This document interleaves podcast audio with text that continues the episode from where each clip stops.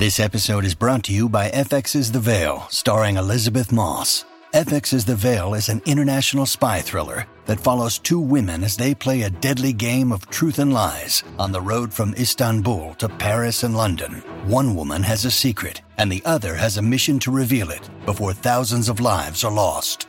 FX's The Veil, now streaming, only on Hulu.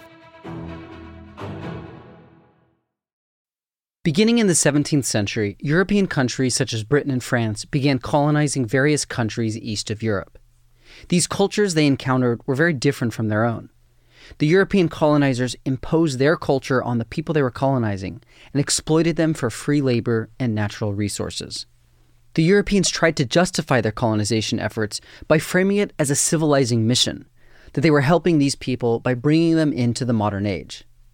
This view has largely and negatively shaped how Western societies view this part of the world, sometimes called the East.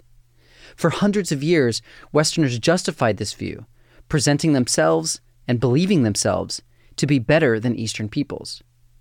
Part of how they did this was through the academic discipline called Orientalism. Orientalism is a, a, the discipline of uh, st- studies of language, culture, and history that is uh, oriented. This is really n- not a pun, but that's precisely the point. Um, towards uh, the cultures of the East. Um, and the East is a very, very broad category um, that includes uh, basically anything that's east of, of, of Istanbul, actually. Um, so all the way to the what we call the Far East, uh, which is now no longer being said. The Near East is the kind of Mediterranean sort of Arab world the far far east is the world of you know China and Japan and, and so on. That's Stathis Gourgouris, professor of comparative literature and society at Columbia University. For hundreds of years, Orientalism went hand in hand with the politics of the time. When Europeans studied these cultures as other, they justified their view that the so called East was lesser than Europe. They studied those cultures um, as um, the opposite of Europe. I mean, quite clearly. They understood their ancient significance, even their ancient glory. It's not that they minimized the achievements, let's say, of Chinese civilization. Uh, they didn't, but they saw it as some considerably something considerably different, other to uh, what is Europe. Professor of Literature and Public Intellectual Edward Said gave a new meaning to the term Orientalism. He used the term to refer to the West's condescending depiction and portrayal of the East. In 1978, he published his book of the same name. It's a study of how uh, European societies, uh, primarily British and French, um, constructed, first of all, you know, envisioned, constructed, and enacted um, a, um, a world that we call the Orient, that they call the Orient back then, that we call the East now. Welcome to Writ Large, a podcast about how books change the world. I'm Zachary Davis. In each episode, I talk with one of the world's leading scholars about one book that changed the course of history. For this episode, I sat down with Professor Stathis Gourgouris to discuss Edward Said's Orientalism. One of the points that Said makes in Orientalism is that this, what he calls sort of the construction of the East as a category, uh, was characterized by the fact that uh, it belonged entirely to the past, that whatever whatever it had achieved had been done, and that in the present, uh, it was it, it, it, it, was a world that was not developing, that that in essence it had remained uh, in this sort of uh, you know ancient past, in essence, not even proximate uh, and that its civilization at the current point was a kind current point being the 19th century uh, was in decline in a kind of kind of irreparable decline. Orientalism the academic discipline celebrated the achievements of ancient eastern societies. But in doing so it simultaneously framed contemporary eastern societies as lesser than their ancient counterparts because the Europeans engaging in Orientalist studies and colonization saw themselves as superior to modern Eastern societies, they felt entitled to claim their historical artifacts. Another discipline that is very, very much implicated in Orientalism, literally uh, in the 19th century, of course, is archaeology. Archaeology being, again, um, you know, uh, the kind of science and, and discipline that is conducted elsewhere right? Um, in, in in in that sense. Hence the you know the great excavations of course in the uh, mediterranean eastern mediterranean world uh, at the time. Uh, so it was a kind of archaeology of culture um, of cultures that are presumed to have died. Uh, and that is a very important separation point. While european cultures are still living and are vibrant etc etc these European scientists and academics took their work very seriously. They were experts. They knew languages, extraordinary number of languages, uh, and they were very learned. And Said, you know, to be fair, he talks about that. He recognizes um, the the kind of um, the knowledge that they have. He contextualizes this knowledge and and politicizes it. And I mean politicizes here in the best possible sense. Understands its politics. I mean, uh, but he recognized it. Because Europe had established colonies in the East, Orientalism, the discipline, wasn't confined to the page. It was popular for aristocratic youth to take a year or two off from school to travel to these places in the European colonial sphere and study these ancient cultures. So, in the context of that kind of aristocratic colonial privilege, you have these travelers. Uh, it was called the Grand Tour uh, as we know it. And um, they would travel to these lands w- where uh, great civilizations once existed, which to which they have access access now to travel because of precisely because of colonialism. The Grand Tour typically began in Greece and Rome. Although Western European society drew much inspiration from the ancient classical world, modern Greece was still categorized as being part of the East. Greece at that point is still part of the Ottoman Empire. So in that sense, Greece is very, very much part of the Orient. Uh, and and and Italy does not exist as a nation. It's just a bunch of principalities. The Grand Tour, like archaeology, focused on the past achievements of great civilizations from these regions. But by doing so, it diminished the modern cultures in those areas. It's a famous uh, quotation by uh, René Chateaubriand, who was one of the great um, uh, writers of the French Romanticism. Uh, he says, "I'm I'm um, I'm traveling to Greece to see uh, uh a, a, culture which is dead, something like that, or to see uh, you know the culture of a people who are dead, which is kind of remarkable because there are people who are living there, right? But for him, the people who live there don't matter at all. What matters is the what matters are the traces of, of, of that which of people who have died. So that is indicative of Orientalist attitudes. People would travel through uh, and they would be unconcerned with what goes on around. Uh, and they would look at these archaeological sites. In this way, European academia and politics perpetuated colonialism and justified the view that Europe was superior to Asia. This view spread through European popular culture as well. Many Europeans who went on the Grand Tour would then write fictional and non fictional accounts based on their experiences of these foreign cultures.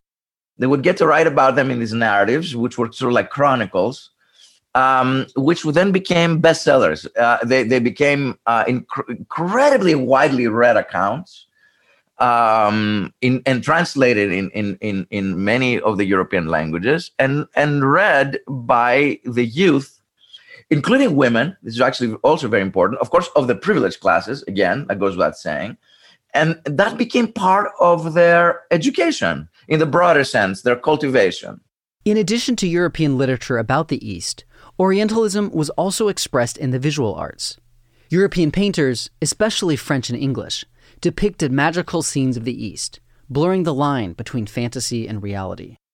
So, in that sense, um, you know, Orientalism as a kind of popular fiction, a kind of inventory of images and values, becomes ingrained in the kind of earliest development of minds uh, in Europe and then begins to perpetuate itself. What was driving that interest in, in ruins and in past civilizations? And what exactly gave them that cultural arrogance that they were so much better. This this is colonial arrogance. The fact that you can conquer these lands and that you can um, subjugate them. I mean, you know, the, when the British were able to subjugate uh, the you know the Indian uh, um, you know uh, subcontinent. I mean, that's an extraordinary culture with an incredible history and power.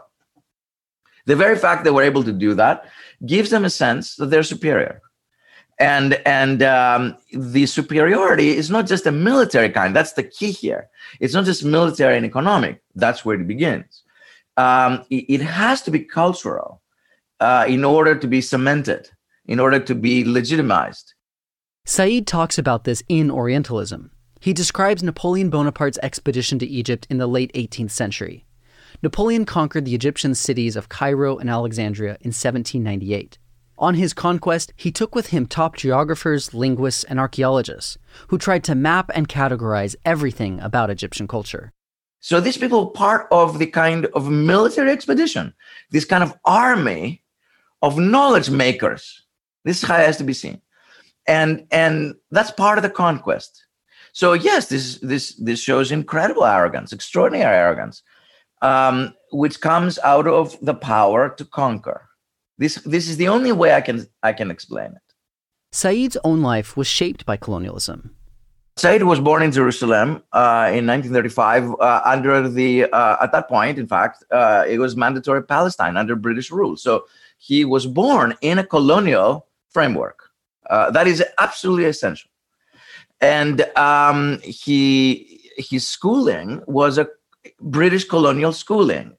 Said moved with his family from Jerusalem to Cairo in 1947 when he was 12 years old. Egypt had gained its independence from Britain in 1922, but British troops were still in Cairo when Said and his family arrived. And he grows up in Cairo, um, where of course you know egypt is is an independent nation yes but the but the british colonial structure still exists particularly in the schooling for the elites so so he he is prepared unwittingly by by being um, an object of the same exact education uh, of how you know the youth of europe the elite youth of europe right the educated youth of europe learns about itself through various kinds of representations uh, of culture, uh, of itself and of others. So um, that's ingrained in him. He embodies it. This was an important part of Said's formative years and played a huge role in the work he did later in life, including Orientalism. Said was born Palestinian and was educated under British colonial structures in Egypt. He grew up speaking both Arabic and English, and did not feel entirely comfortable with either identity. In addition, his father was an American citizen. In his 2002 text, Reflections on Exile and Other Essays, Said comments on his youth. Quote, With an unexceptionally Arab family name like Said, connected to an improbably British first name, I was an uncomfortable, anomalous student all through my early years. A Palestinian going to school in Egypt, with an English first name, an American passport, and no certain identity at all.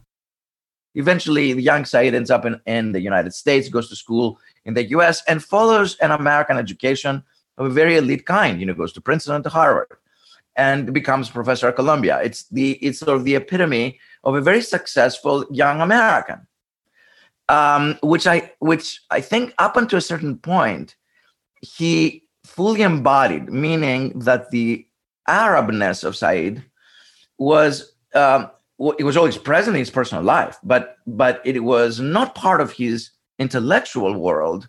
While teaching at Columbia University, Said reached a turning point. In June of 1967, a war broke out between Israel, Jordan, Syria, and Egypt. This was known as the Six Day War. After six days of fighting, Israel occupied the Gaza Strip, the Sinai Peninsula of Egypt, the Golan Heights of Syria, and the West Bank and Arab sector of East Jerusalem. Israel now occupied land that was previously Palestinian territory, including all of Jerusalem and its holy sites. The war had a huge impact on Said, who was born in Jerusalem and grew up Palestinian. As a professor at Columbia in New York, uh, he gets to experience the New York side of the Six Day War uh, in 1967, which um, radicalizes him. That's I think we have to use that term here. Politicizes him in a certain way that hadn't been before. Uh, in terms of him being a Palestinian, an Arab generally, but a Palestinian specifically. For the next decade, Said focused his attention on politics. In this 10 year period, uh, Said will become increasingly concerned with matters of, of Palestinian matters and, and with generally how the colonial and, in, and by then imperial machine, which now would include the United States, right, is engaged in these societies. What is it doing to these societies? So suddenly, the background of his childhood and his youth in Jerusalem and Cairo is kind of coming to the forefront in a very different light. You see, and in the same period, um, um, three things happen. One, of course, is okay. Is the is the research that leads into Orientalism. The second is his first work, his first political work, which which is collected in a book called The Question of Palestine, and also he becomes part of the Palestinian National Council uh, in 1977, a year before Orientalism is published. I think this is a very important part of the biography uh, and and it, it helps us contextualize the book. Now, Said himself always said, and it's very very important, that I am a professor of literature. I don't do politics. Because he did politics, but he was trying to separate the two things. Uh, I think he tried very hard to do this his entire life. Whether he succeeded or not, it's kind of irrelevant because, in a sense, uh, I don't think that they can be separated. But in any case, I think that it enabled him to work a certain way.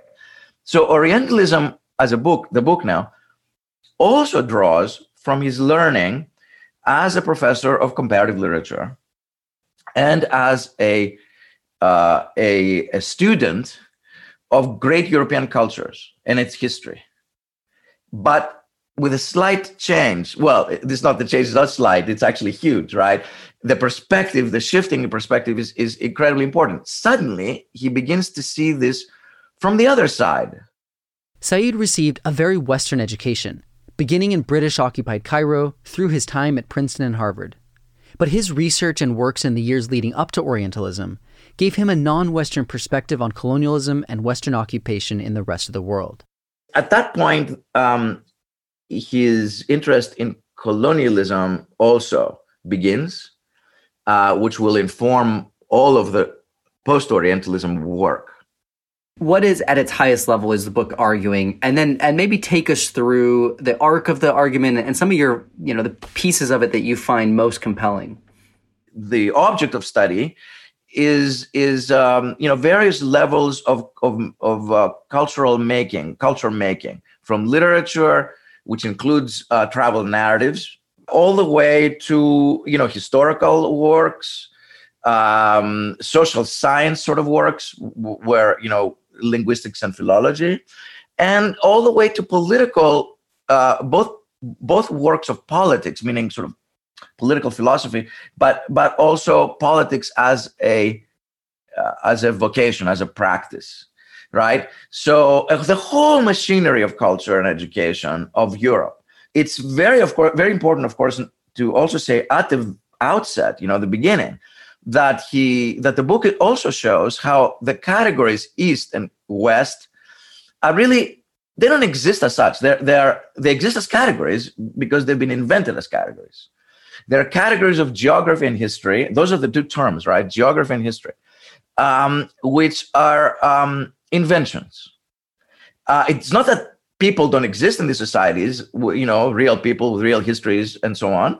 It's that it's that uh, whatever the real histories and real experiences are, uh, they are overcome by these constructions, uh, which then um, you know these constructions are perfectly real. They're constructions, but they're perfectly real. They have real consequences. And then the book is also, in that respect, a kind of study of those consequences at a secondary level. Said drew inspiration from the Italian philosopher Antonio Gramsci. In his pamphlets known as the Prison Notebooks, Gramsci explores why people in lower levels of power agree to be ruled by those in higher positions of power. He says the dominating people manipulate morality, culture, and logic to gain the upper hand. This includes creating geographic boundaries that can be used to categorize and oppress others. I think the motto is from Marx. It's a classic, you know, uh, they can't represent themselves, they must be represented. So you know, geography is, a is a kind of mode of thinking, a framework of thinking that produces certain representations. Um, history does the same, right? Uh, um, you know, living culture versus dead culture, um, because you know the past, you know, the, these cultures have never come into the present. Uh, that's kind of a crude way to think of it. Another powerful tool is the manipulation of language. In the 1960s, Said encountered the post structuralist thinkers. They believed that language is essential when trying to explain the social world. Of all the post structuralists, Said was most influenced by Michel Foucault. Foucault was a French philosopher and political activist. His early work focused on how language shapes reality. And Foucault does this, of course, studying, in essence, the history of France right? He's not, you know, interested in anything outside of France, but he does it un- in unbelievable detail. and it's very, very important to note, by the way, um, that um, in the in the book it, in English translated, "The Order of Things," uh, which was published in 1966, Foucault talks about some of these figures that Said will also look at in Orientalism, including the the the number of intellectuals who followed Napoleon in the expedition, as it was called, uh, conquest of Egypt. Uh, Foucault is interested in these figures because they they were the the great minds of that era. Uh, it's not an accident, and and and in being the great minds of that era, they shaped culture and education of that era. So um, I think that's what's attractive to to Said Foucault's understanding that knowledge is power, and that language is power. Does Said give some examples of how language shapes reality in a way that benefits, you know, the the ruling class or something. I think the simplest uh, under, the simplest way to, to talk about how language has power is, of course, to think of uh, well, you know, racism. Racist language um, enables uh, the person who articulates it or uses it to feel superior, and it certainly demeans the person who receives it but also uh, justifies um, whatever would be the uh, inequity in the relationship, which would include the oppression. European colonizers strategically used language to justify their conquest of the East. The French used it used this term mission civilisatrice, which means civilizing mission, which was the Napoleonic expedition was a civilizing mission. We're going to go to these Egyptians and after we map them and understand what they are and how they work, we're going to show them better ways to do things. You know, you know, build better, you know, waterways to the Nile, for example, uh, because we have the know-how, the technology, and so on. This myth was a big part of how the colonizers justified colonization. They said they were helping the people they were colonizing by bringing them into the modern world in exchange for labor and natural resources. This view puts the colonizers in the dominant position so language once you demean the other once you you actually articulate in language how the other is uh, beneath you then justifies all kinds of things. From uh, things that might actually uh, make the existence of the other better even that can be said but you know better comes at a certain cost by the way. All the way to of course annihilating the other right? Language is never neutral because human beings are never neutral right? We human beings always enact or uh, value judgments. It's impossible not to right? We're not machines. We we differentiate we discern we we make distinctions. That's how we understand the world. So nothing is neutral in the human sphere. The first two-thirds of orientalism focuses on the history of european colonialism and the structures that reinforce the colonialist view of the east.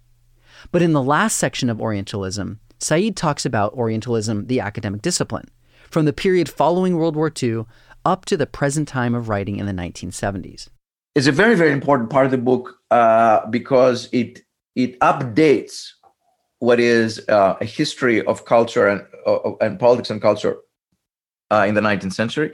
It updates this this uh, history uh, in terms of the 20th century in in two domains. One is in the way the modern university is is created, particularly the American university, uh, and how um, area studies fields are created uh, as a result of the post World War II American domination of the globe.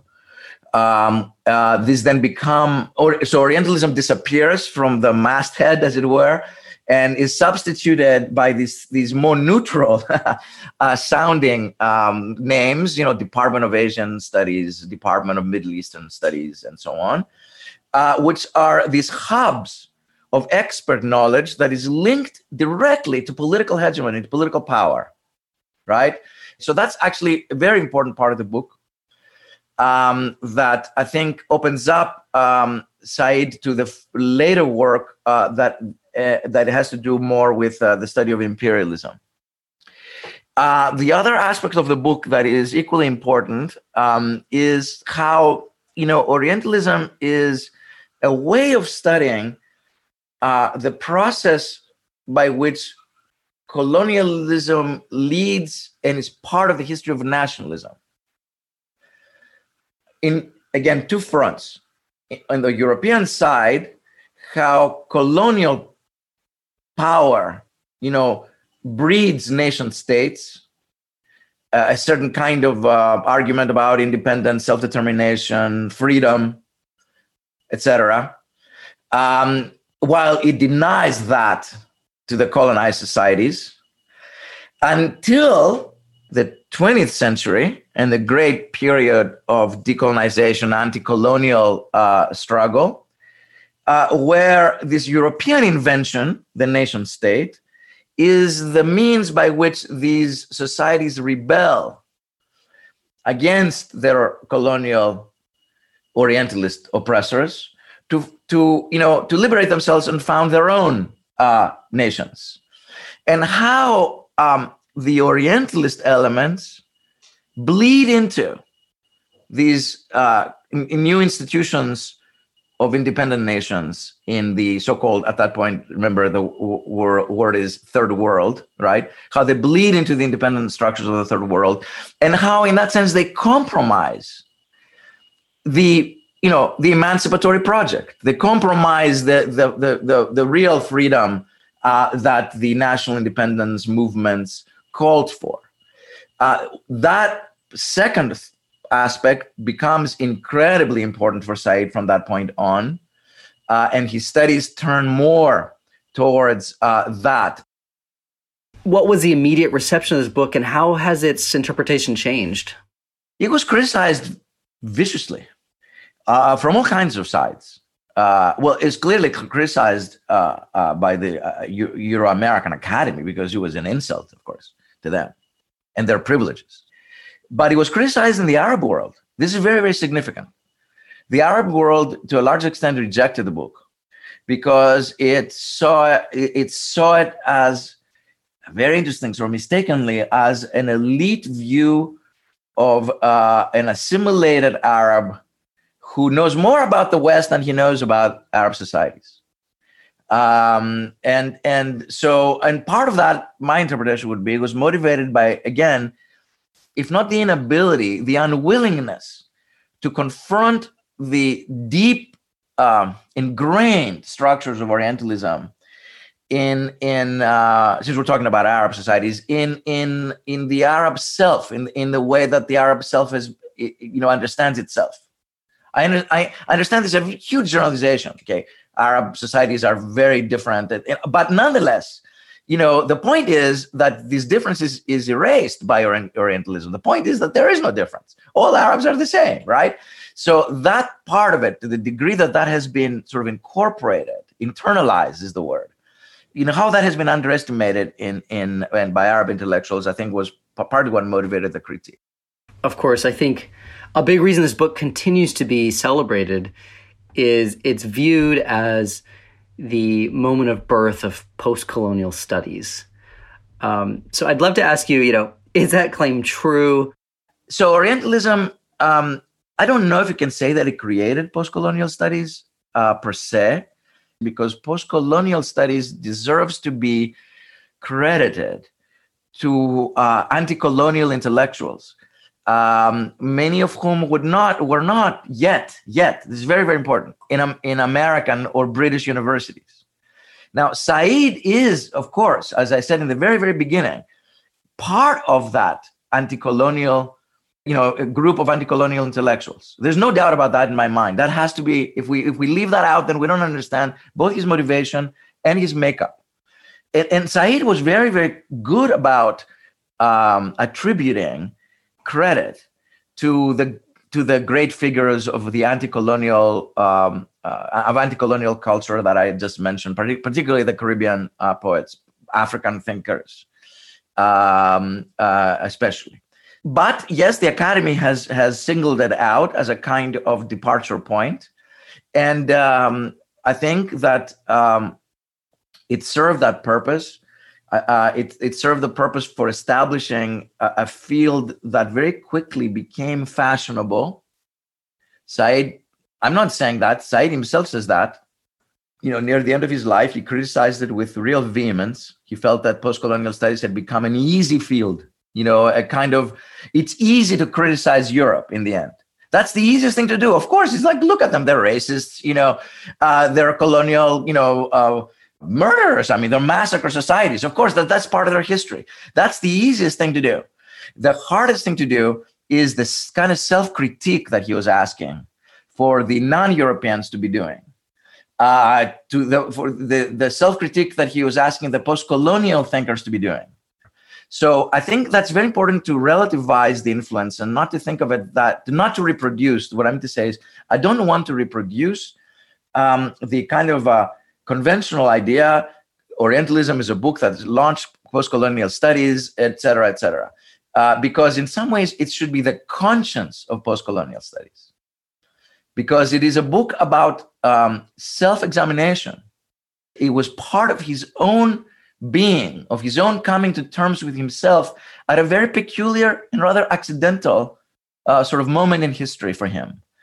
And and if we see our orientalism as a kind of blueprint you know, that we then we just follow and apply, then we will end up uh, in these very, very simplistic notions about otherness uh, and and and so on and so forth, and then criticize, you know, the easy criticism of the West uh, as if the West really exists. Okay, this is the whole point that the West does not exist any more than the East does, right? Uh, so it's it's I, I, so the influence of the book, uh, and I think the beyond its power uh, of convention uh, will be always uh, that its students, the ones that study it very carefully, will see it as a book of self critique, as a book of um, examining uh, various structures of identity that, um, that block our capacity to understand the other, which means block our capacity to understand ourselves. It's, that's part of the same process right? And in that sense, a critique of nationalism, it's a critique of post-colonial societies. It's not, it's not a, a rallying cry of post-colonial societies. When Edward Said wrote Orientalism, he didn't just challenge colonization. He called into question the West's entire self-identity. It helped loosen the knot that Orientalism and European colonialism created, a knot we are still untangling today.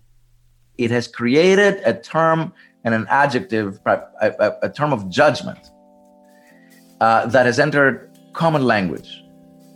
Uh, I, I, think that when a book does that, we're talking about huge magnitude of influence, right? I mean, uh, a book creates a term, uh, and that people don't even know where the term came from, right? That, you know that that is huge influence.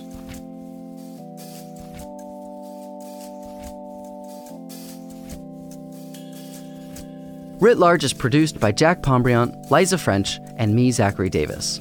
Script editing is by Galen Beebe. We get help from Farron Du. Our theme song is by Ian Koss, and our branding is by Dan Pecci. We're a member of LitHub Radio. Writ Large is a Lyceum original production. You can find us on our website, writlarge.fm. There you'll find transcripts, links to the books we discussed, and more information about today's guest. Thanks for listening. See you next time.